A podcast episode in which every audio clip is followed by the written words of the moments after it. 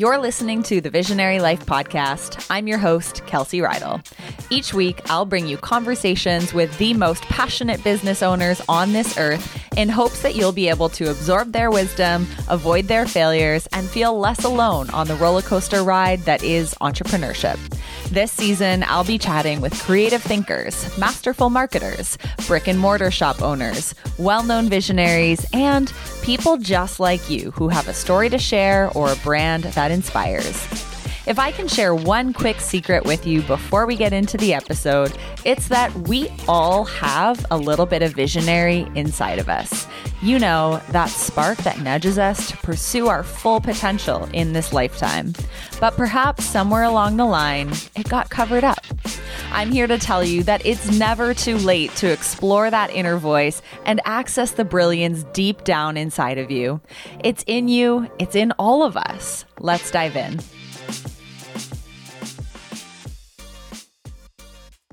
Okay, raise your hand if you've been down a YouTube rabbit hole in the past week or month or day. you know, that vortex of when you open up YouTube and you're trying to learn how to remove a tick from your dog or to see what Nancy's eaten in a day. And then all of a sudden, you're watching celebrity mansion tours or how to make DIY tie dye sweaters. Yeah, we've all been there.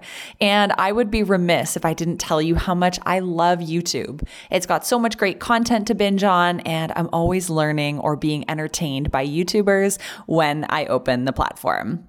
That's why I'm so thrilled to bring you this episode with Jennifer Zhang. She's a young 20 something year old who started a DIY YouTube channel when she was just 15 and grew it big enough that she was able to convince her parents to let her create content full time rather than pursuing a quote unquote real job whatever that is these days.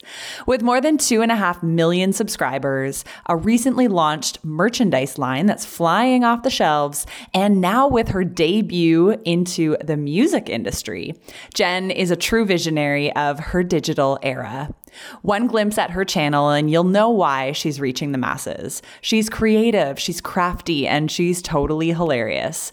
Today, you're going to hear from Jen on how she took something she simply loved doing when she was little and has turned it into a full time job with a team and with lots of successes. Proof that whatever you want to create in this lifetime is possible.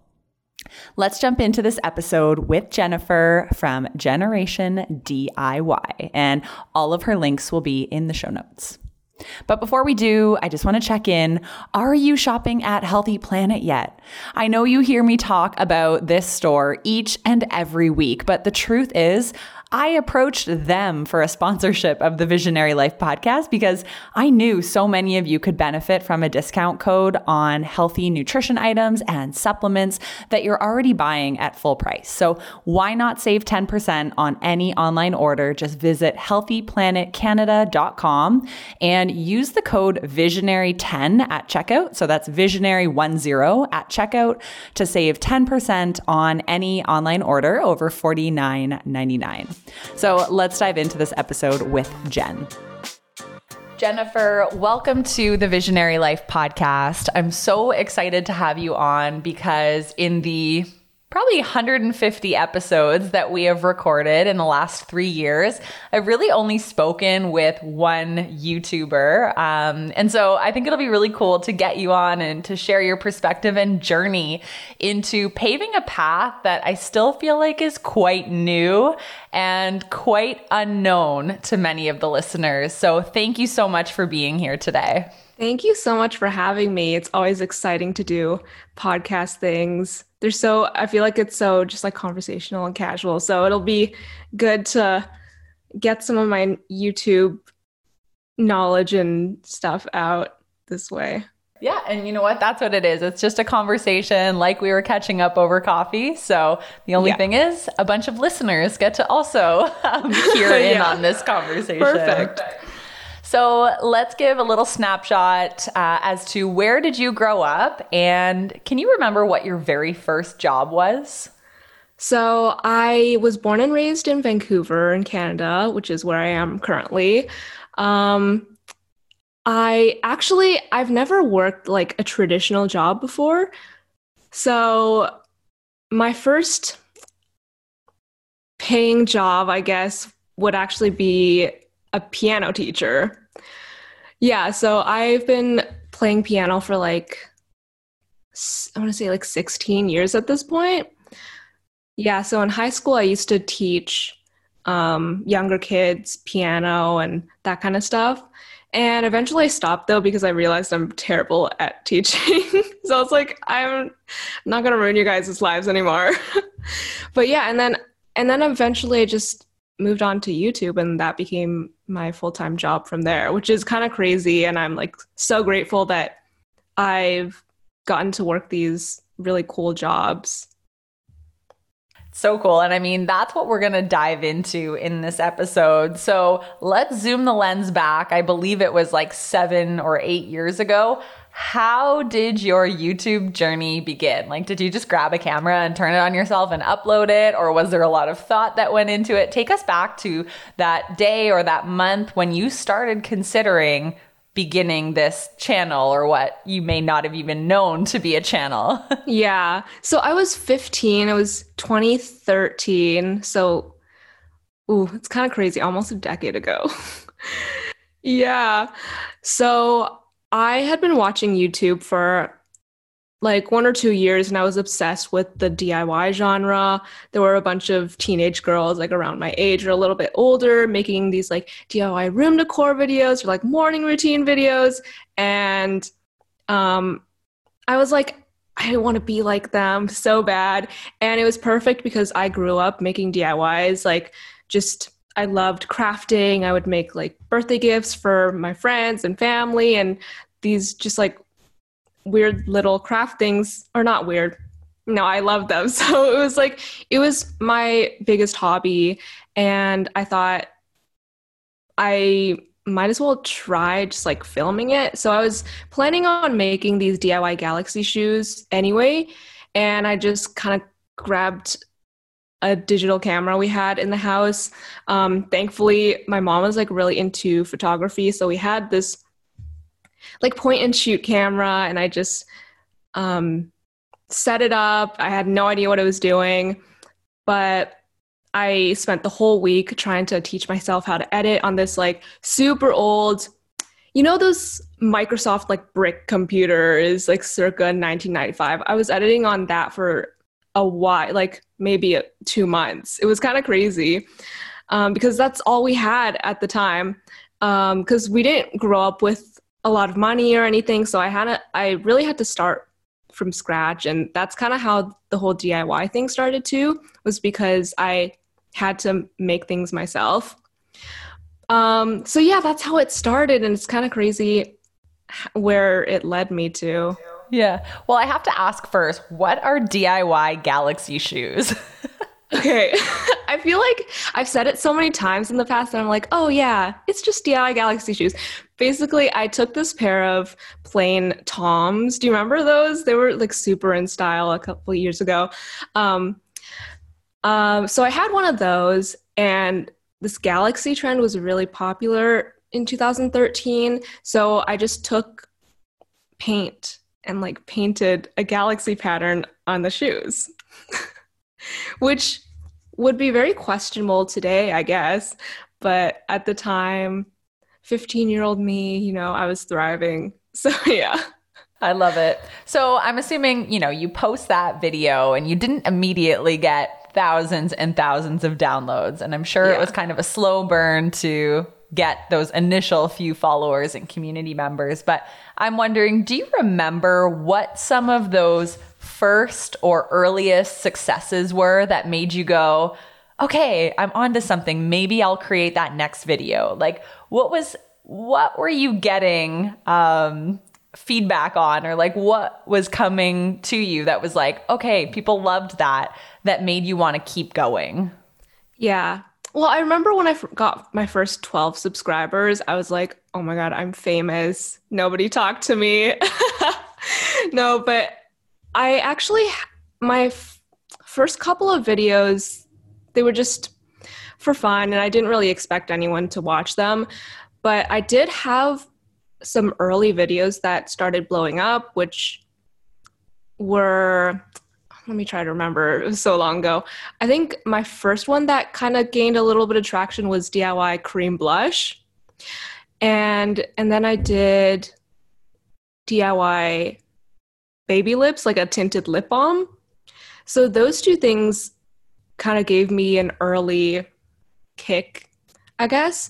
And I would say that my channel in the beginning, because I was in this genre on YouTube that was really popular at the time, it really started to pick up in numbers. And yeah, I guess it was a gradual growth, but because my channel at the time was so so involved in the popular genre, it was sort of a, a quicker growth than normal. Mm-hmm. Yeah. So you were talking about content that your audience obviously really wanted from you or from someone. Um, were you aware of that at the time? Like, did you know that it was important to create things that the audience wanted, or were you just truly creating based on what you were passionate about? I feel like it's an interesting combination of both because I just was super, super interested in making videos and crafting and all that kind of stuff. So, all the stuff that would um, be popular or go viral, that was the stuff that I wanted to make anyway. So, it was really a perfect fit. And because I was first and foremost um, a viewer, like a fan of these YouTubers, I felt like I really knew what people wanted to see because I knew what I wanted to see. So I kind of just created whatever I wanted to see. And luckily, it performed well. So I feel like I kind of had to develop this businessy, analytical mindset early on. Mm-hmm. Well, I think that's really important for anybody listening who's an aspiring content creator or wants to start a business. It's so important to study the industry that you want to be a part of. And I don't mean like sit down and learn everything there is to learn before you dive in, but by watching other YouTubers in your case, you probably started to pick up on like, oh, this is what they do that people comment on, or this video of theirs has a lot of views on it and this one doesn't. So it's almost being a student of what you want to do. Um, exactly. And knowing that you can learn so much from those who have gone before you. Um, like you obviously said, you were a fan of watching YouTube. So just by you sitting down and watching a bunch of content um, and kind of making some mental notes of like, oh, people seem to like this that enables you to be a better YouTuber and content creator, right? Exactly. Yeah. And I also would see videos that would go popular and also kind of look for gaps in content where there's something that I feel like uh, people would want to see but isn't already existing. So something that's in the same vein as something that goes viral, but that is not quite the same. So trying to put my own twist on things just to make it unique and something that you can't really get from another channel. Yeah.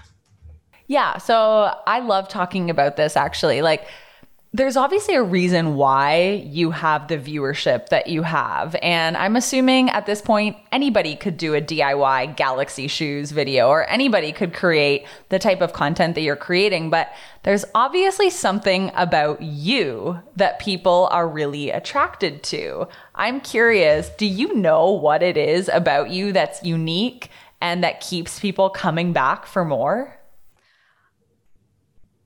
That is an interesting question. I feel like I'm always trying to figure that out. Like, I'm not exactly sure because I try to just be myself and do my thing.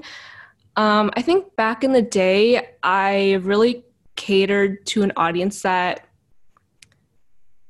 because a lot of the DIYs back in the day were you have to go out to Michael's and buy this, this, this, and all these different supplies. And for my channel was really trying to make things out of what you already had at home. So I was catering to that DIY audience, but also to an audience that maybe didn't have access to as many things. I feel like nowadays I just try to be authentic and show my personality. So hopefully people like my channel because they enjoy hanging out with me. That is the hope. well, you know, I asked that question kind of to see if you had any like character traits, but I think you nailed it. You said, I try to be myself. And in a world where on Instagram and on YouTube, people sometimes like they put on this mask and they like show up and they're like, Hi, I'm so and so. And like you can tell it's not actually them. And you kind of want to like rip off the mask and be like, who are you really? Like, can you just be real for a moment? Mm-hmm. Um, I think maybe the secret sauce is in being yourself, whatever that means for you, expressing your quirks and trying to be more authentic versus feeling like you have to have some pre crafted personality that you put on before you press record. So. Yeah, and it's really interesting too because when I started, um, I would say from 2011 to like 16, 17, it was really common for this genre of like lifestyle girls to put on this kind of facade and be like, hey guys, everything is perfect and bubbly and wonderful and pink. Um, and that started to kind of break down because people were starting to i guess the audience that we had was starting to grow up and kind of see through that facade and so i actually really enjoy this new wave of authenticity because it's a lot easier for me to be a real person in front of a camera and i feel like people connect that way more so obviously you make this DIY Galaxy shoes video and then I'm assuming you were inspired to continue creating. I'd love for you to paint a picture of like what did that first year or two look like on YouTube? Like were you creating consistently? Were you seeing a lot of growth in the early days or was it a total gong show? What was that first year like? I'm trying to remember because it was like 7 years ago, but I just remember being really happy because I was just doing what I really wanted to do. I think my first year, I think I grew pretty well. I think I'd have to go back and see. I listed on my channel about page some of the stats. Okay, milestones. First video on August 6, 2013. 100 subscribers on October 18th of 2013. So it took me, what's that?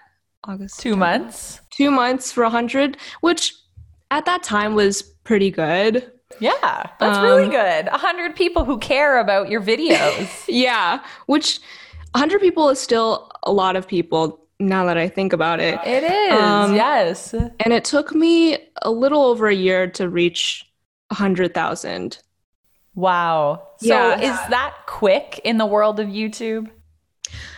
Yeah, I would say actually nowadays it would be even quicker. Not for me personally, but if someone wanted to start out YouTube, I think it it's pretty doable if you're consistent and make content that people want to see.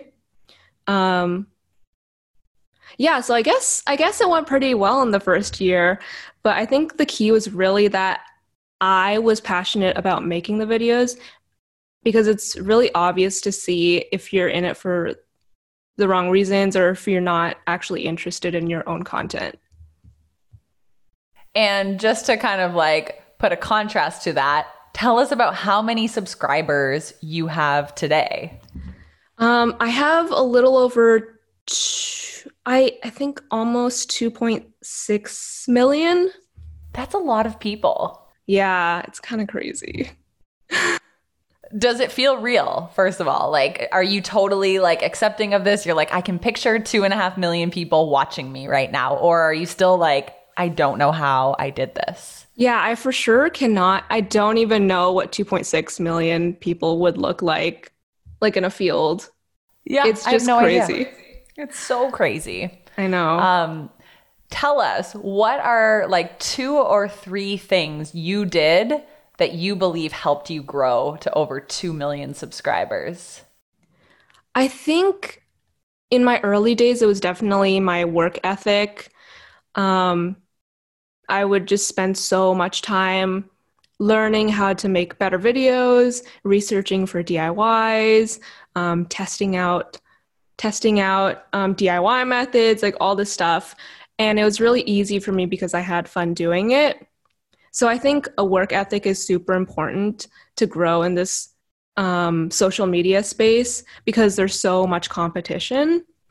And you really want to have more content out there so that people remember that you exist. I think that's really important. Um, I think nowadays I really value authenticity, and I think that's something that has helped me grow a loyal audience. Um, because other than just DIY content, which is kind of educational and like instructional, the personality is what really makes people stick around because they they can find me through this DIY content, like through search, suggested videos, that kind of stuff. But the personality is what really makes them stick around. So you're saying with a good work ethic and being authentic, we can all grow to that much celeb status on YouTube. I will no guarantees. Don't sue me if it doesn't happen. But I think it's really possible. I think that the internet and social media provide so many opportunities for everyone. And that's what I love about it because you don't have to wait for someone else to give you an opportunity. You can create it for yourself. Oh, I could not agree with you more on that. I think like the internet is an equal opportunity employer. It's like we all at this point have the ability to grab our phone and publish content and mm-hmm. create content where there's never been content before because really nobody can do it like you or I can do it um, when we're being ourselves and we're talking about what we're truly passionate about. So, for anyone listening who has that little desire in their heart to start a podcast or a blog or a YouTube channel, like, what is holding you back? Because now it's even very affordable or free to get that content exactly. out there, right?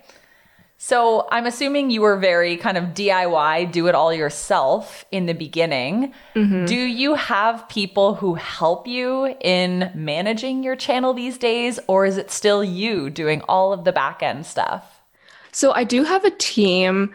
I have a management team for like business deals and handling sponsorships and um, all of those kind of just like businessy things because I'm not really good at that. I just want to do the creative things, like make my videos.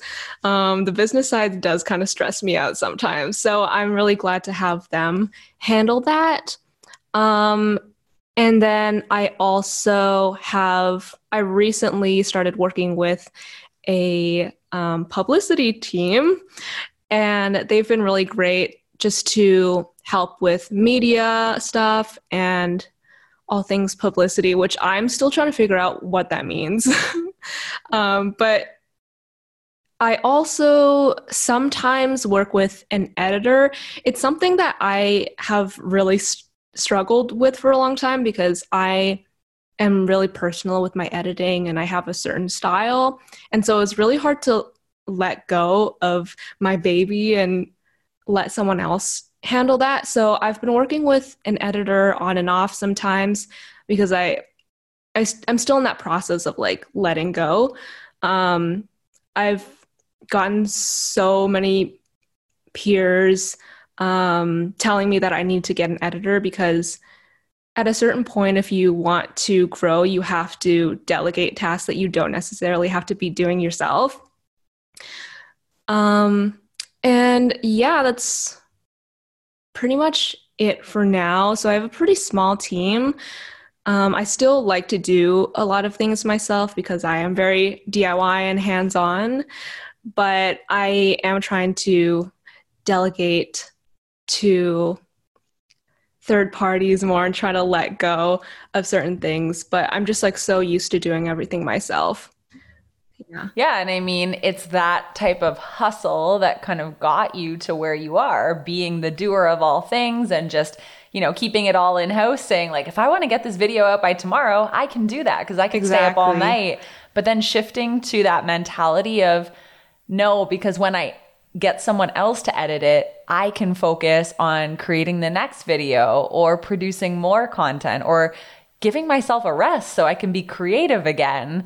Um, and it's such an interesting shift from like, I'm just self employed to no, this is a business and other people are going to support the growth and the vision of where we're headed, right? And that does require you to trust in others who have a specialty mm-hmm. and can do that specialty probably better than you can, right? yeah.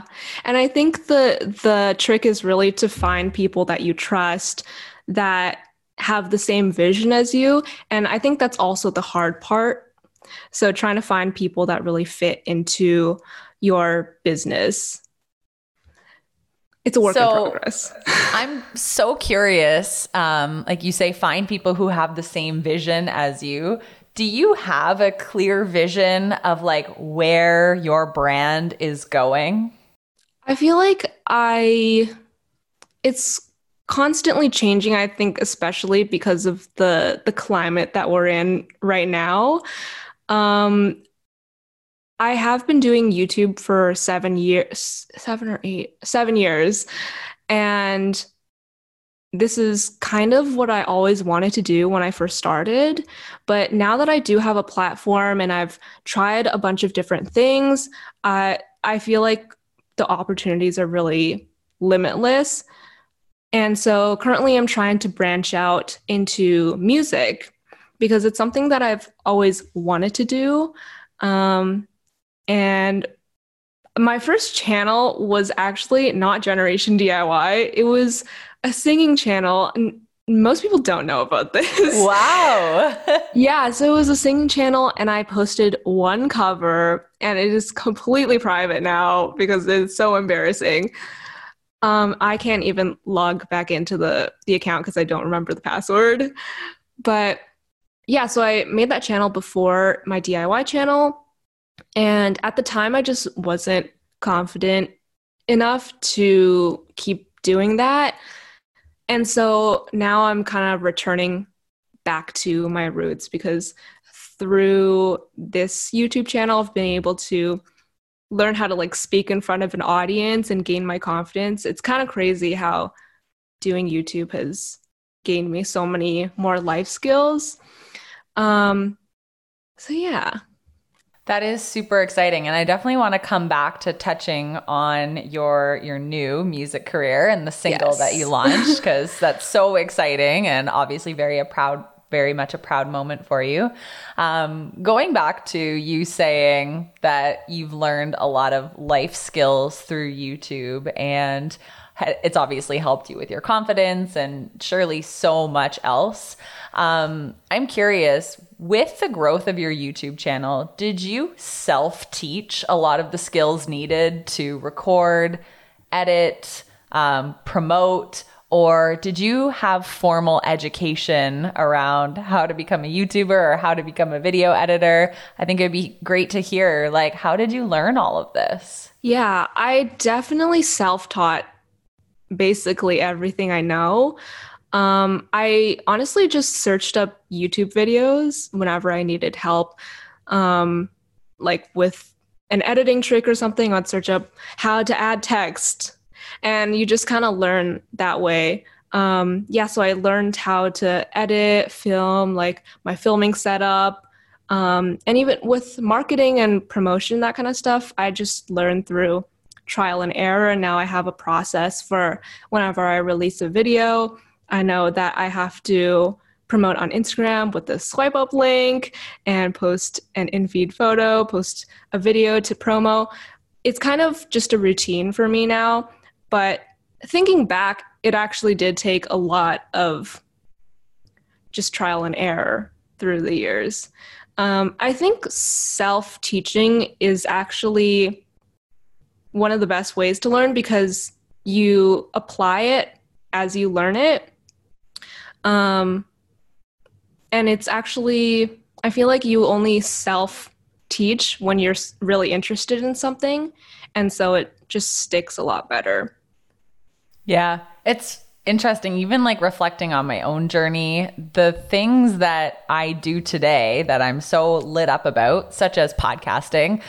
I self taught the skills. Like, I never went yeah. to school for broadcasting or media. I went to school for something that I was totally not passionate about. Therefore, I didn't really learn. And I sat through class like playing games on my phone because it wasn't what I wanted to invest my time and energy in. Um, but yet, when I graduated and had done all the diplomas and degrees, it was the things that I found myself like diving into reading on the internet late at night that I ended up kind of channeling into a business because it was stuff that I truly loved and it brought me so much joy. And then I just decided, okay, start doing it and see how you can figure out how to get better and make it a a career, quote unquote. Yeah. So you just never know and like the power of the internet to help you learn new skills and to really be anything you want in this lifetime is amazing and I think you're a shining example of that.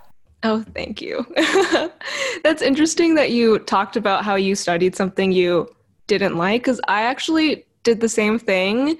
Um, I went to university for two years for um, what was my program called? Media, Culture, and Communications, which is what I thought, which is what I thought I wanted to do because it was kind of similar to like YouTube and like that kind of stuff, but it was a lot of theory and analysis of like a lot of analog processes like newspapers publishing that kind of stuff. Um, and so eventually i just left school to do youtube full time. Yeah. Yeah. Well, I honestly, I don't think, and I hate to even say this out loud, but I don't think a university curriculum can keep up with the innovative career paths that are available yeah. to us these days. Like, there is no university course on YouTube. I mean, maybe there is like at some progressive school, but for the most part, like they don't evolve fast enough to be able to teach courses on YouTube, podcasting, um, I don't know, blog, right? Like things like that. Yeah. And so, you know, I don't think it's the path for all of us. So if anyone listening feels like they have to get a formal education, um, don't feel that way because times are changing and there's so much available to you just through learning from others and listening to shows like this and seeing, well, if Jennifer can do it, like I have that within me too. So why not me? Yeah, for sure. Um, I want to dive in quickly to content creation because a lot of the listeners uh, have recently started a business or have a business, and the content creation feels stressful to them. They're kind of like, how much do I create and what am I supposed to talk about? I'm wondering how do you plan out your upcoming content? Like, do you just wing it every time you sit down in front of the camera? Do you follow a very structured like calendar that says, okay, it's Christmas time, we need to be recording this type of video? How do you know what you're going to release in the coming weeks and months? Um, so I do sit down and plan out videos from time to time. Um, I have kind of a loose calendar going of videos I want to create. So I'll just put the video on my calendar. Let's say this week I want to do DIY scrunchies. I put it on Sunday. I used to have a, a lot more of a rigid schedule, like every single Sunday on the dot. Um, but as as my video production has grown and it's become more um, advanced, I guess, it's taking a lot longer to make videos. And so that rigid schedule doesn't really work for me anymore. And um, back in the day, YouTube really prioritized this like rigid schedule just to let viewers know every time you're uploading it's the same time and they would push you in the algorithm but it's not really the same case anymore so and I think viewers know that too, and they're comfortable with um, just like watching anytime because I feel like, especially nowadays, that a lot of people are just at home doing school online or working from home. You're kind of on social media all the time. So you can really have a flexible upload schedule. At least that's what I'm telling myself. Yeah. Yeah. I mean, it's funny. I can very much relate to that, even with podcasting too. Like for two and a half years, I posted every single Sunday night at 8 p.m. Eastern. But especially over the last six months with COVID, I'm finding like all of our days are meshing together yeah, and yeah. your Monday morning commute is not like what it used to be. So for me, I haven't seen a dip in downloads even when I post maybe on a Monday or a Tuesday, or maybe one week I, I don't post a podcast because our lives are different. Like like you said, we're always online now. Like people are always in their podcast app and when a new show pops up, like it'll be delivered to them if they're subscribed. So they're not waiting there Sunday at 8 p.m. for the most part to see it because they're on it all the time. Um, exactly. So, yeah, yeah, I think and I think that's also the beauty of social media and the internet. It's not like network television where you have to be sitting in front of the TV at 8 p.m. or else you're going to miss the show that you're trying to watch. Um, but yeah, back to content creation, I do sit down and kind of brainstorm ideas. Um, a lot of my DIY ideas come from just stuff that I see in stores that I want to buy but are too expensive that I'm like, I could probably make this for like $5. and um, nowadays, I take a lot of uh, requests from viewers. So I'll ask them on Instagram or YouTube, like, what kind of videos do you want to see? And then I'll kind of just do that. But at this point, I kind of have an idea of what people want to see. And I feel like I've always had kind of an idea because I love watching YouTube. I think, though, that nowadays I do have to be more creative with videos because there are so many videos being pumped out every single day. And um, I don't have the same formula as I once did back in the day where I just make a straightforward DIY tutorial. Now it has to be more personality based and just be more exciting than the last. it's it's a process of like always trying to top yourself, which can be very stressful. Yeah. And do you do that because you know there's so much competition and that you can't just produce mediocre videos for YouTube anymore? Or is it just that you high, hold yourself to a very high standard? Like, why do you put that pressure on yourself? I think it's a combination of both, but I think it's more so that I put a lot of pressure on myself to always do better than the last video because I always want to feel like I'm growing and learning. Um, but yeah, I, I know a lot of other people who are the same way. Um, and I feel like, especially because this line of work requires a lot of hard work and dedication, it leads to a lot of burnout, which I have gone through a couple waves of, and it's not fun. But at the end of the day, I think this is still like I wouldn't want to be doing anything else. That's so nice to hear, even many years down the line, that you're still enjoying it. And I'm mm-hmm. sure that's a testament to why you have such a strong presence on YouTube, is because your love for it is not fake and it's not forced. Like you genu- genuinely are showing up to create value for the audience, and and that excitement, I'm sure, shines through the screen. Um, you know, a lot of people might think, okay, being a YouTuber, you must just be like sitting on a hammock, enjoying your life, sipping a pina colada. Um, and they think it's got to be somehow like an easy job. I'm wondering, mm-hmm. aside from that, are there any other common misconceptions about what being a YouTuber is like that kind of like make you mad? yeah. this could be a whole podcast in itself but I think a lot of people, let's say, let's take just an Instagram post or a story. I think people think that you just take a picture and it's like there. But I mean, for me, I have to plan out in my feed like it doesn't match everything like and then i also have to think about if i have a sponsored post coming up like is this going to clash with that? Like can i have these side by side? There's a lot of thought that goes into that. But for youtube videos i think i mean i think a lot of people know nowadays that it's people are starting to know that it's not as easy as it seems. But let's say for my last video I posted a 12 minute video on aesthetic DIYs. Um, and I have three DIYs in that video, but it took me a week to film.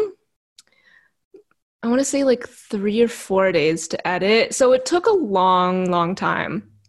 Um, but yeah, I am a perfectionist though, so I feel like it wouldn't, it probably, maybe wouldn't take this long normally, but because I just want everything to be up to the standard that I hold myself to. So it, yeah, a lot of work goes into it. And even updating the description, nobody thinks about that. You have to type in um, like what the video is about. You have to credit all the music that's in the video, link to any products that you mentioned, um, fill out the tag section, add to playlist, like add end cards. Like all of this takes time.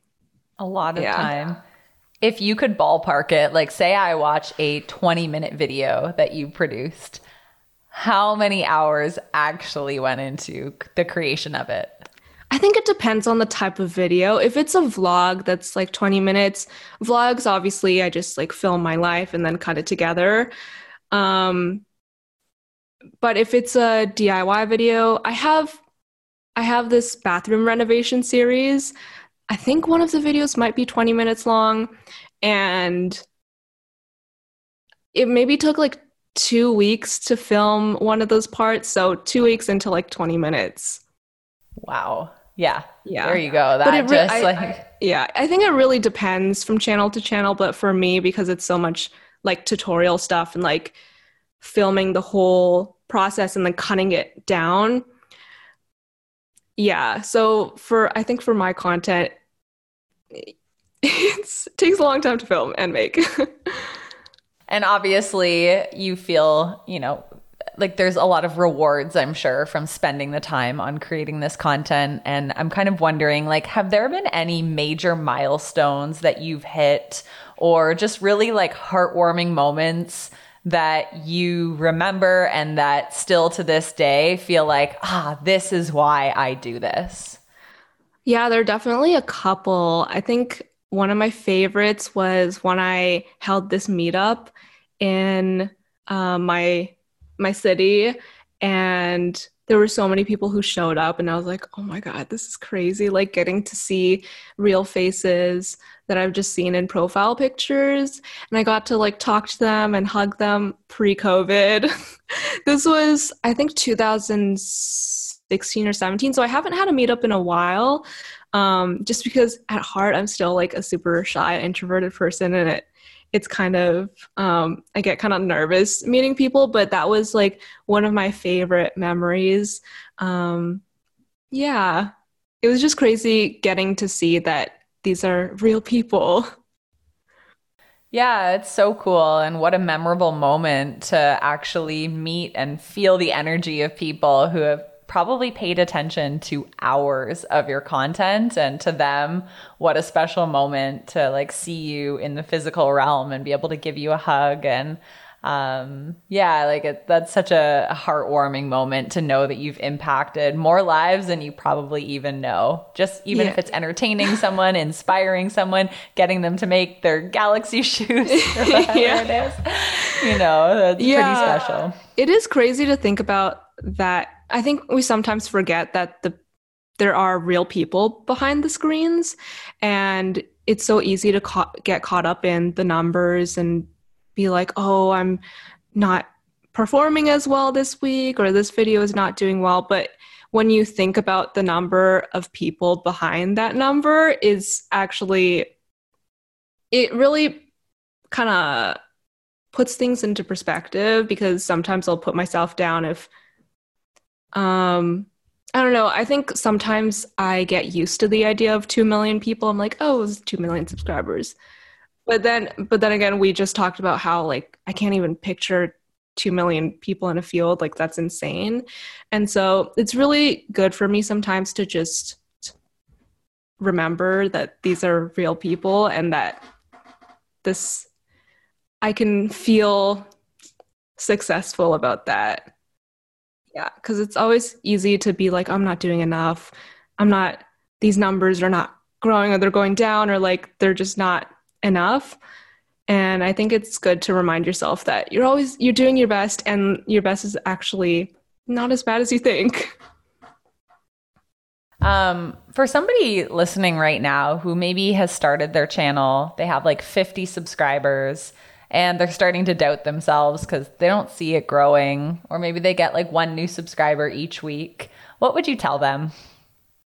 I think it's really important to be persistent because if it is something that you're passionate about, then keep doing it. It is hard work.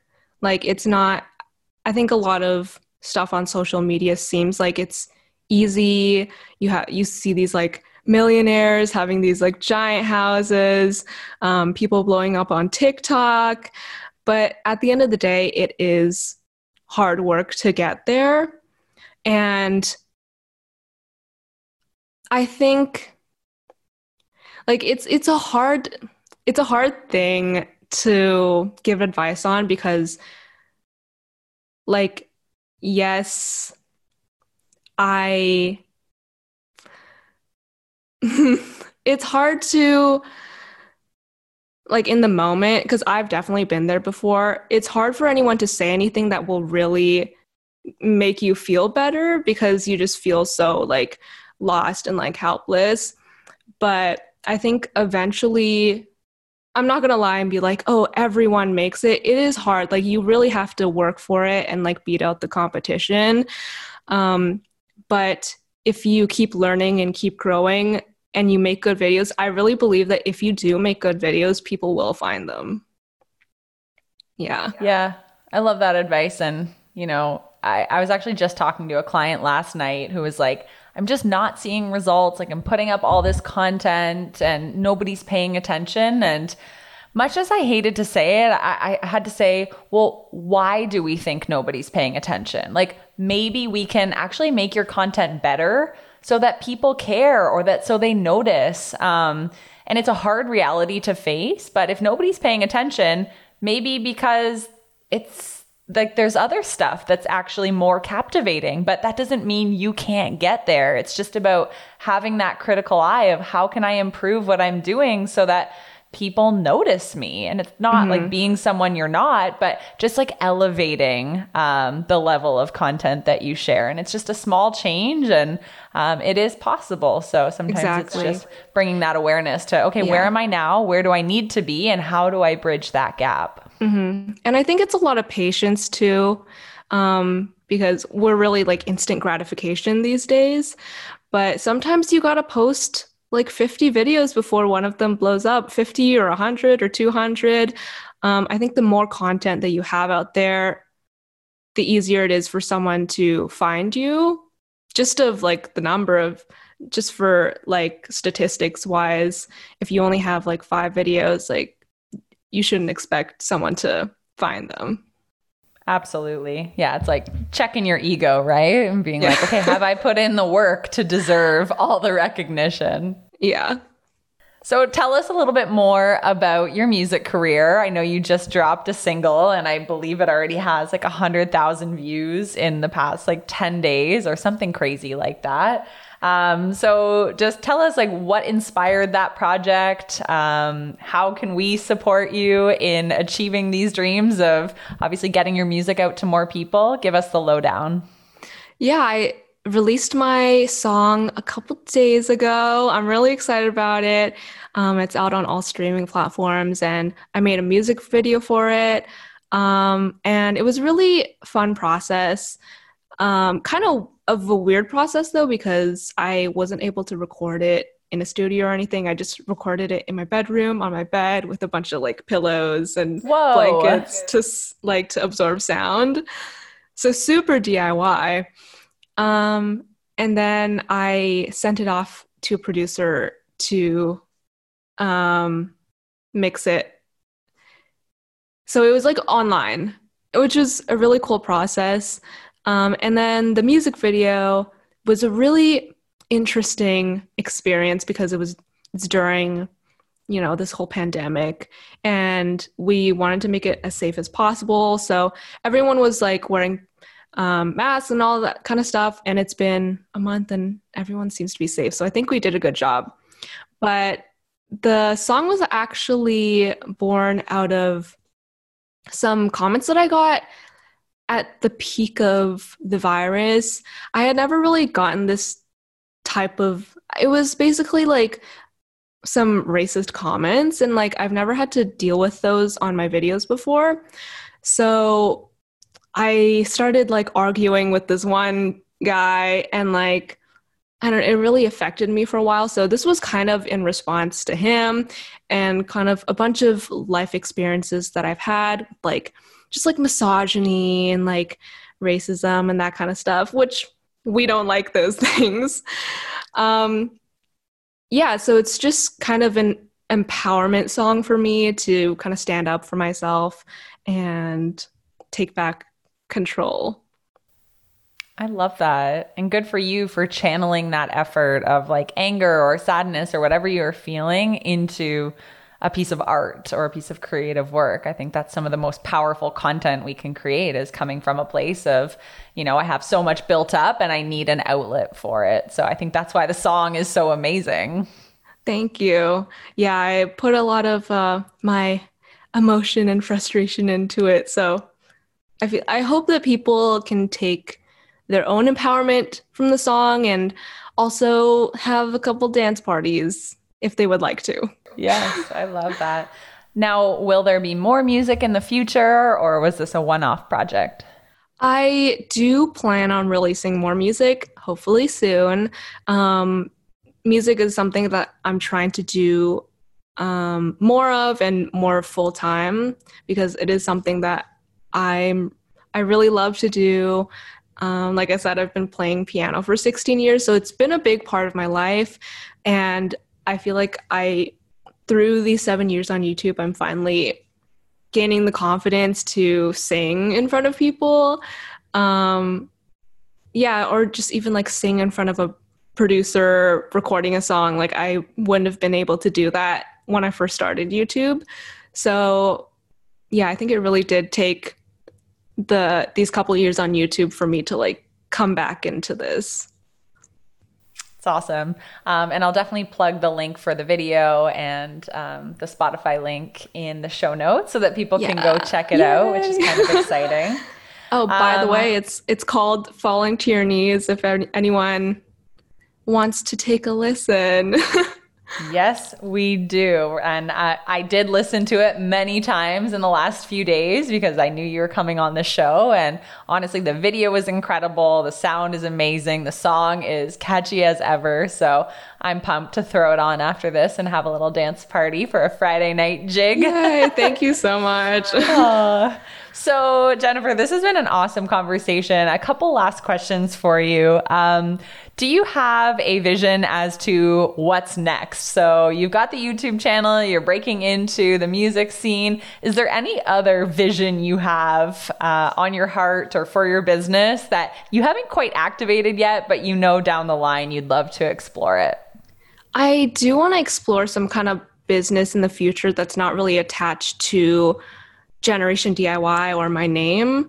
I want something that's going to like live on its own. That's like one of my dreams because I think it's also important to build something that's gonna last even when you don't like it's kind of like a like a passive income type of thing um so i haven't really started that but that's something i hope to do in the future yeah, I, I, mean, I think that's so smart of you to even start thinking about that and vocalizing that because you're right. Like right now, your business is very much tied to you showing up in front of the camera.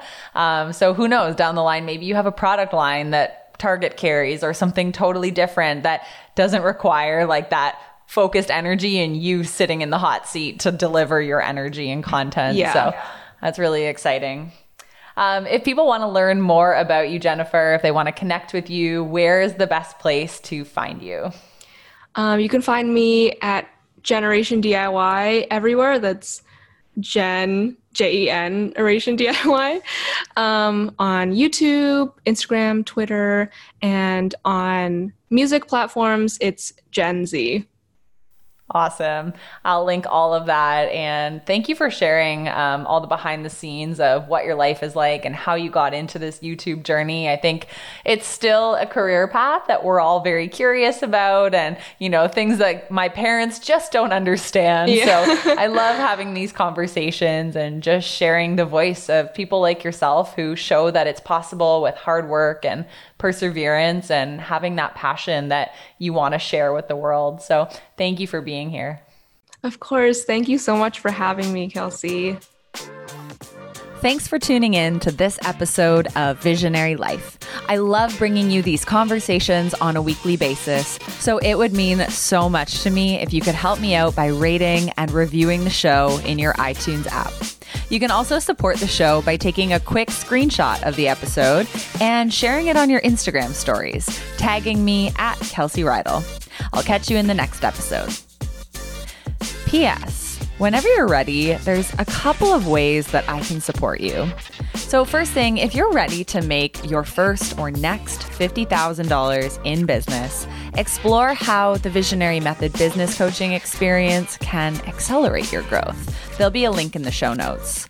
Also, if you're feeling lost, confused, or overwhelmed when it comes to starting an online business, reach out and book a free revision call with me.